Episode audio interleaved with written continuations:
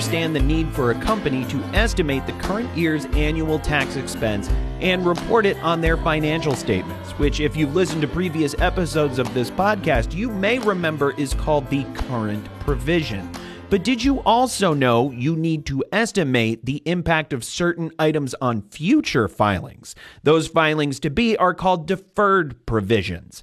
They're the second essential piece of the total provision puzzle, and they are the subject of today's episode. Hello, everyone, and welcome to Cross Border Solutions, the Fiona Show Tax Provision Podcast.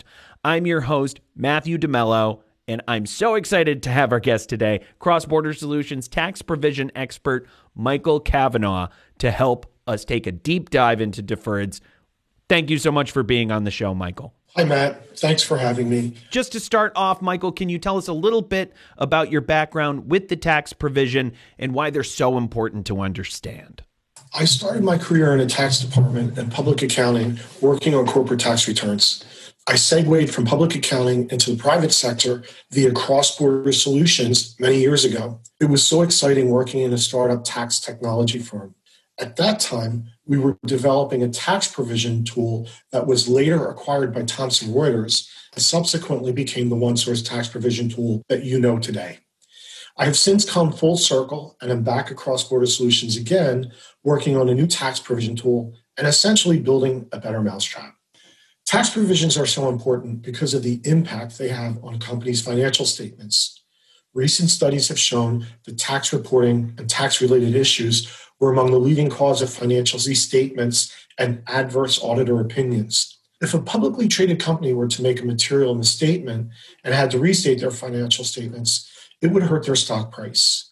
The sensitivity of the financial statements underlines the need for accuracy in provision calculation and overall financial reporting. Deferreds themselves are comprised of temporary or timing adjustments, net operating losses, and tax credits. So, can we get a clear picture of what we're dealing with here? Can you explain each further and how they tie into deferreds?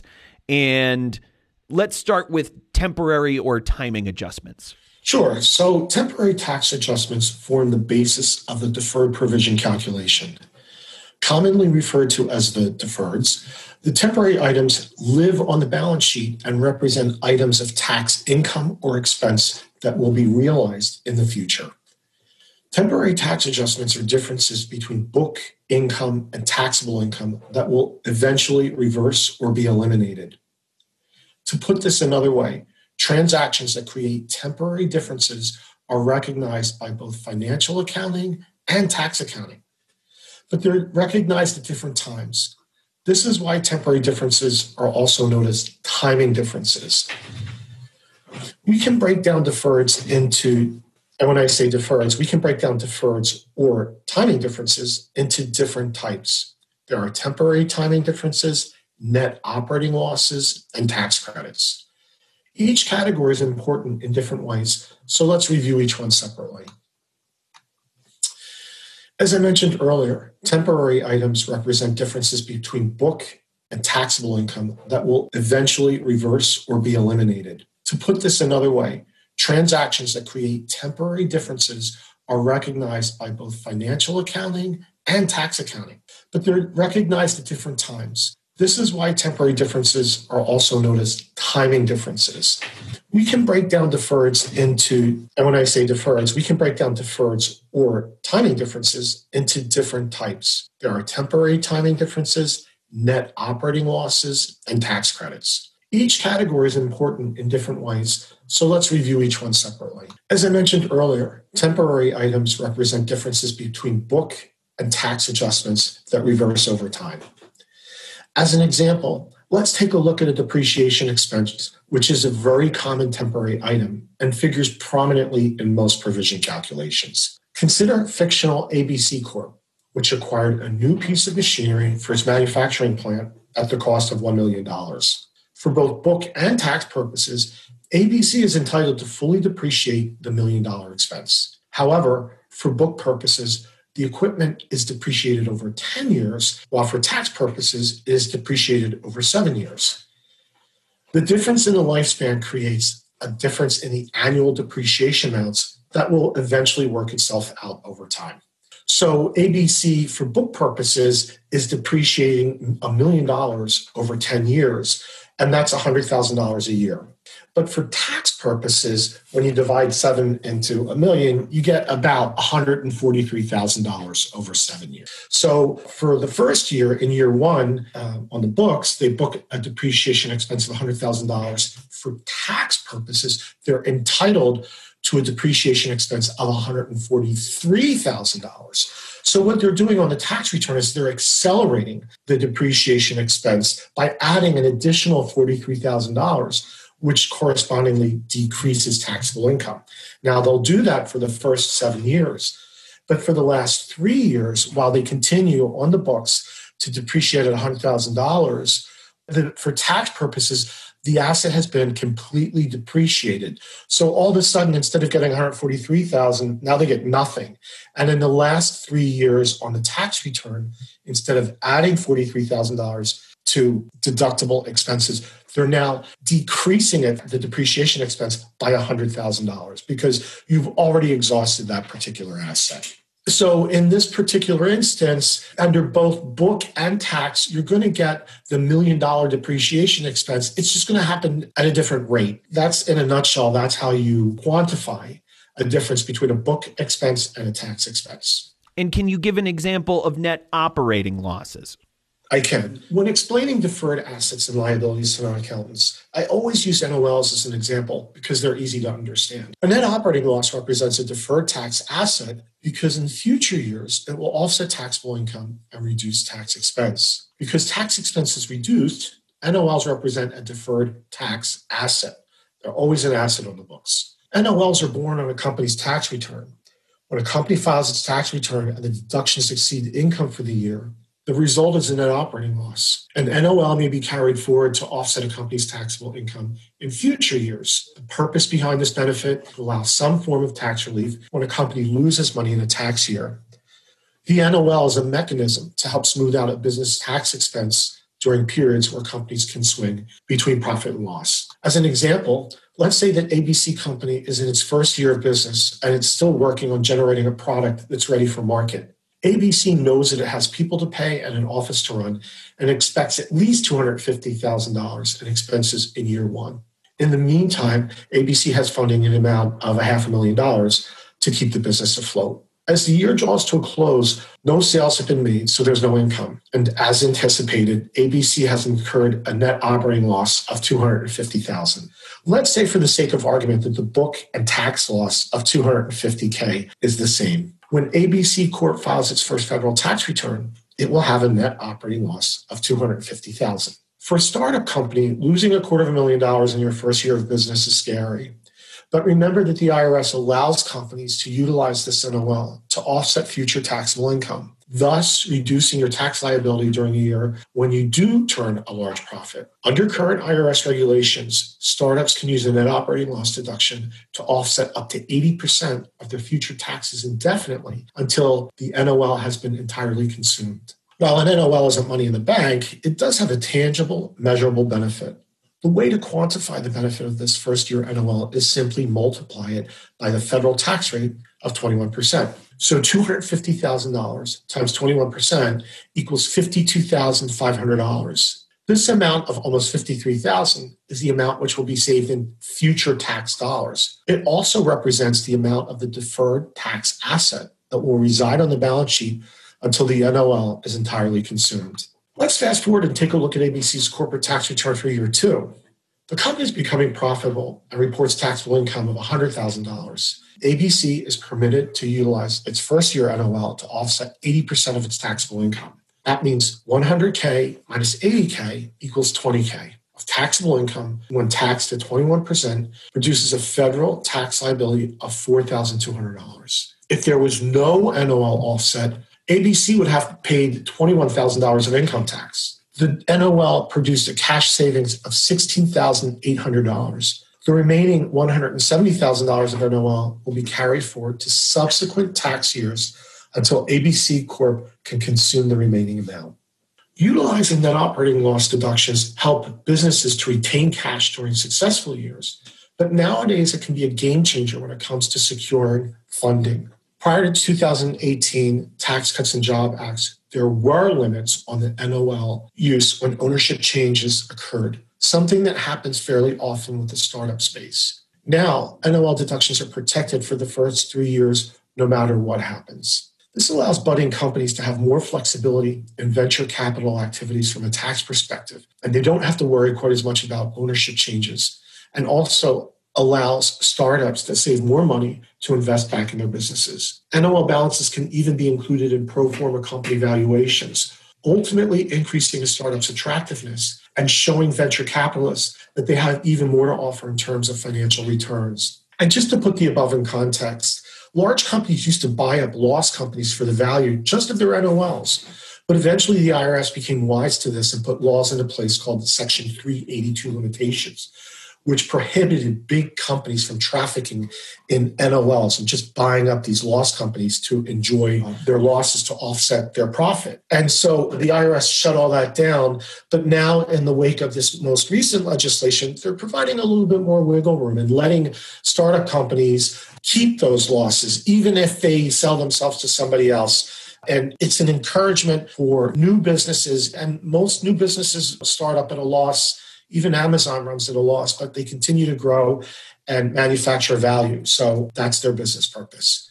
And how about tax credits as an example? Another way a company can reduce its tax burden is through tax credits.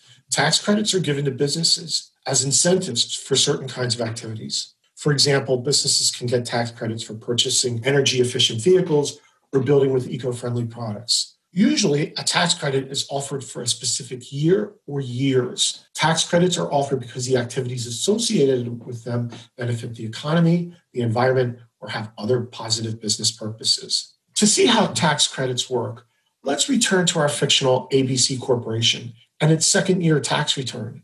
After utilizing its NOL deduction, ABC still has a liability of $4,200. However, because of new manufacturing processes that were documented and approved by the government, ABC was awarded research and development credits of $27,000. ABC can fully offset the rest of its tax liability by using its R&D credits while carrying the remaining $22,800 credits for utilization in future years. Since credits are dollar for dollar reductions of tax expense, the credit carry forward of almost $23,000 will be the amount of the deferred tax asset that will reside on the balance sheet. A global pandemic, a grim economic forecast, feeling the squeeze, an R&D tax credit can help lower your burn. If you qualify, the IRS and some state governments will give you a tax credit equal to 10% of your company's spend on development activities. You can even take the credit against payroll taxes if you're in the red. All you have to do is claim it. So what's stopping you? If an expensive application process is turning you off, sorry, now you really have no excuse. Cross-Border Solutions AI-driven R&D tax credit software eliminates the need for pricey consultants and allows you to apply for R&D credits all over the world for one low fee. After all, why should you have to spend your whole R&D tax credit on getting your R&D tax credit? It's your money, keep more of it with Cross-Border Solutions, the global leader in AI-driven tax solutions. Request a demo today, visit xbs.ai/rd. That's xbs.ai/rd.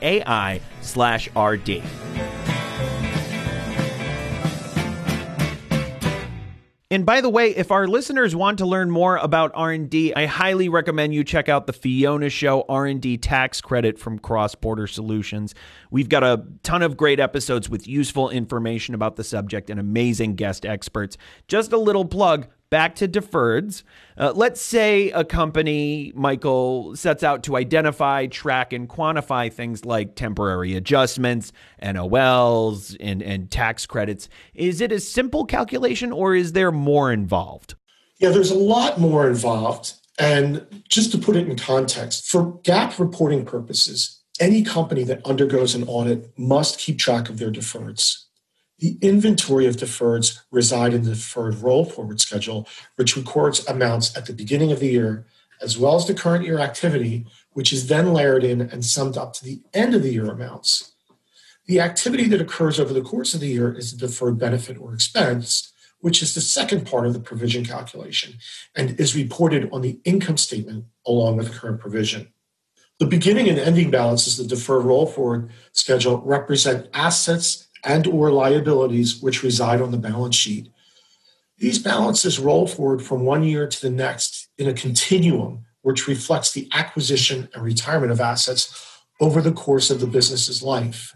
Tracking and calculating deferred assets and liabilities is difficult. While it's fairly straightforward to track NOLs and credits, it can be extremely difficult to keep a handle on the temporary timing differences. Let's take a look at our depreciation example again. For the sake of illustration, we looked at just a single asset. But imagine when companies have thousands of assets that are acquired at different times with different depreciable lives. Adding new assets, retiring old ones, and calculating depreciation expense over the course of their varying lifespans can become extremely complex and onerous. Many asset intensive companies must rely upon software programs to manage the calculation of book and tax depreciation expenses. There are also other challenges to accurately identifying and tracking the deferreds. While there are ample guidelines on what constitutes a deferred and how they should be reported, there's also an element of judgment involved. Management and auditors alike must evaluate their deferred assets and ask themselves is the stated value of these assets realizable? And let's take ABC Corp as an example again. As a startup company, ABC has experienced some ups and downs in the first few years, but in the last seven years, it experiences nothing but losses. Each of the last seven years that ABC files its income tax return, the losses continue to accrue. We know that NOLs are recorded in the, in the financials as deferred tax assets because at some point in the future, they will offset taxable income and reduce ABC's overall tax burden. But what happens if ABC is unable to generate future taxable income? What happens if ABC accumulates tens of millions of dollars of NOLs on its balance sheet, but ultimately goes out of business? Generally accepted accounting principles, otherwise known as GAAP, require accountants to be conservative in their approach to financial statement reporting. If it's more likely than not that ABC may go out of business Management and their auditors are required to reevaluate the deferred tax assets and reduce them accordingly. For instance, if ABC Corp is not able to project profit in future years, then it must reduce to zero any NOLs or tax credits that it is carrying as deferred tax assets. This is because ABC must have future taxable income in order to realize these deferred tax assets. The mechanism used to reduce inflated deferred tax assets is known as a valuation allowance. A valuation allowance is what is known as a contra account to the deferred tax asset account. This means that it is a companion account, and its purpose is to identify to what degree the deferred tax asset account has been impaired. It's just like the provision for doubtful accounts. The valuation allowance decreases the book value of the deferred tax asset to a value which the company expects to realize in the future. Deferred tax assets can only be recognized to the extent that there will be future taxable income. If a company is failing and it cannot reasonably project any future income, then all deferred tax assets must be reduced to zero. Hi, I'm Matthew DeMello, and you may know me as the host of the Fiona Show Cross Border Solutions weekly transfer pricing podcast. And while I love to discuss transfer pricing, this podcast isn't the only place you can hear me doing it. Cross Border Solutions recently relaunched Transfer Pricing University, a live webinar series where you can learn about modern day transfer pricing, everything from methodologies to comparables to preparing documentation to meet country specific regulations. Good stuff, I know. Chief Economist Mimi Song leads the sessions. I just ask the occasional obvious question. Since our program is NASBA certified, you can earn one CPE credit for joining each session. Pretty sweet. So, what are you waiting for? Join us for Transfer Pricing University Weekly. Classes are free, so now you really have no reason to miss it. Sign up at xbs.ai slash TPU.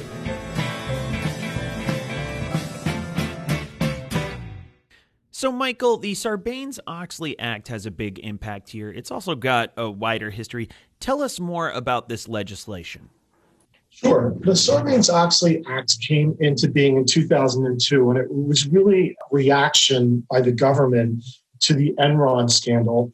Again, that was in close to the year 2000, a long while ago, but it still resonates today. And the scandal was is that Enron was so internally sick, if I can say, their finances were in a disastrous strait, and their auditors which was Arthur Andersen was their auditors. And Arthur Andersen, as a public accounting firm, it was their job to maintain the public trust and opine correctly on the accuracy, the truthfulness of Enron's financial statements. And at the end of the day, they failed.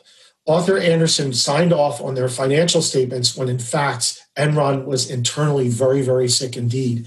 And at the end of the day, Enron, from one period to the next, Enron started to move towards bankruptcy, which is something that you see very, very, very far in the future. You can see bankruptcy coming from a mile away. It's called a, there's a going concern. When a business starts to fail, that's something that an auditor picks up on right away. And then the auditor will flag going ongoing concerns. And because they didn't flag that and they weren't really transparent, and Enron's financial statements looked good on the outside, but in fact, internally, the company was failing. And Arthur Andersen, their public accounting firm, failed to flag that to investors and to analysts and to the market. And when Enron actually did fail, it was a huge scandal. And a lot of people lost a lot of money. And out of that failure was born the Sarbanes Oxley Act. And that's where it just put in another layer of control that the government had, and it imposed another layer of internal control requirements for both auditors as well as corporate America. And it really sent shockwaves through corporate America. And now everybody's on their best behavior. Everybody needs to be on their best behavior, both from a reporting perspective internally for operations internal reporting controls. And on the other side of the coin, when the auditors come in, they're also held to a higher standard of evaluation and testing. And the fact that Arthur Andersen, a respected firm, went crashing to the ground was really shocking. It also seems essential then that companies keep all their records in order. Would you say that companies face more scrutiny now than before? Yes. The stakes are high for audited companies when it comes to reporting their tax provision. Not only are the members of the corporate management team keenly interested in the results of business operations, but so are shareholders, analysts, and investors. And as evidenced above with the use of the valuation allowance, there can be a need to use one's professional judgment in addition to simply recording deferred assets and liabilities. As many companies struggle to maintain the accuracy of their financial reporting and tax provisions in particular, the need for an automated environment becomes more compelling. Microsoft Excel has been the tool of choice in the past, but the imperative of data security, integrity, and internal consistency is driving companies out of their old Excel environments and into an automated software solution. Additionally, in the wake of Sarbanes Oxley legislation, audit firms have increased their level of scrutiny in terms of internal controls. And how are tax professionals keeping all of these financial records organized to avoid audits, especially when it comes to complex calculations like a tax provision? Public accounting firms come in and audit their clients on an annual basis and provide an opinion on the accuracy and correctness of the company's financial statements according to GAAP. Company management, investors, and analysts rely upon the auditor's opinion of the financial statements to verify that they are materially correct. The tax provision calculation is subject to the auditor's intense scrutiny. A complex tax provision calculated in an Excel environment is subject to a far greater level of testing and review as opposed to one completed in a controlled environment. Through experience, auditors know that provision calculations done in a software environment produce more accurate results with better quality data.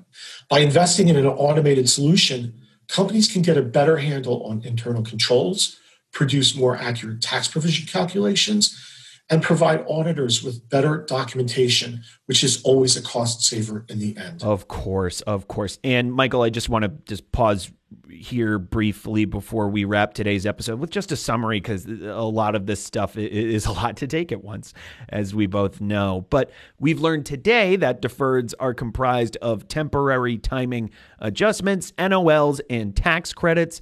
And the trickiest part about deferreds is that there's an element of judgment involved in them. The evidence needs to realistically project future profit to justify the deferred estimate. The best practice is to keep your records in order to avoid audits, especially after legislation has brought greater scrutiny to corporations after the Sarbanes Oxley Act, and that can be achieved best through automation backed software. Note to multinational companies everywhere if you think the coronavirus has affected your bottom line, take a look at how it's devastated the economies of governments around the world. And where do you think tax authorities will look to make up for all that lost revenue? That's right, your transfer pricing.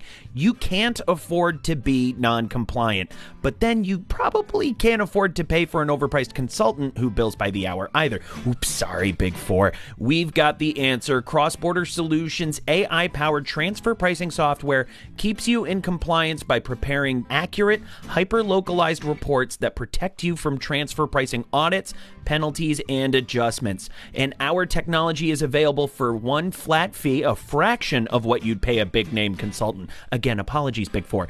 Stay in compliance and on budget with Cross Border Solutions AI driven transfer pricing software. It's no wonder we're the global leader in AI driven tax solutions. There we go again. I'm so sorry, Big. You know what? Wait, who am I kidding? Sign up for a free demo of Cross Border Solutions transfer pricing technology today at xbs.ai slash TP. That's xbs.ai slash TP. We want to thank Michael for a very informative discussion. If you like this podcast, you're going to love the other shows in Cross Border Solutions Tax Podcast Suite. That's the Fiona Show R&D tax credit and the Fiona Show transfer pricing. Subscribe to this podcast on Apple Podcasts, Spotify, or wherever you get your podcasts. That's the Fiona Show tax provision, and we'll keep you up to date on the latest in tax provision. I'm your host, Matthew DeMello. John Alex Busey is our audio producer. Stephen Markow is our associate producer. Mary Lynn Mitchum Strom is our executive producer. Thanks for tuning in, everybody. We'll catch you next week.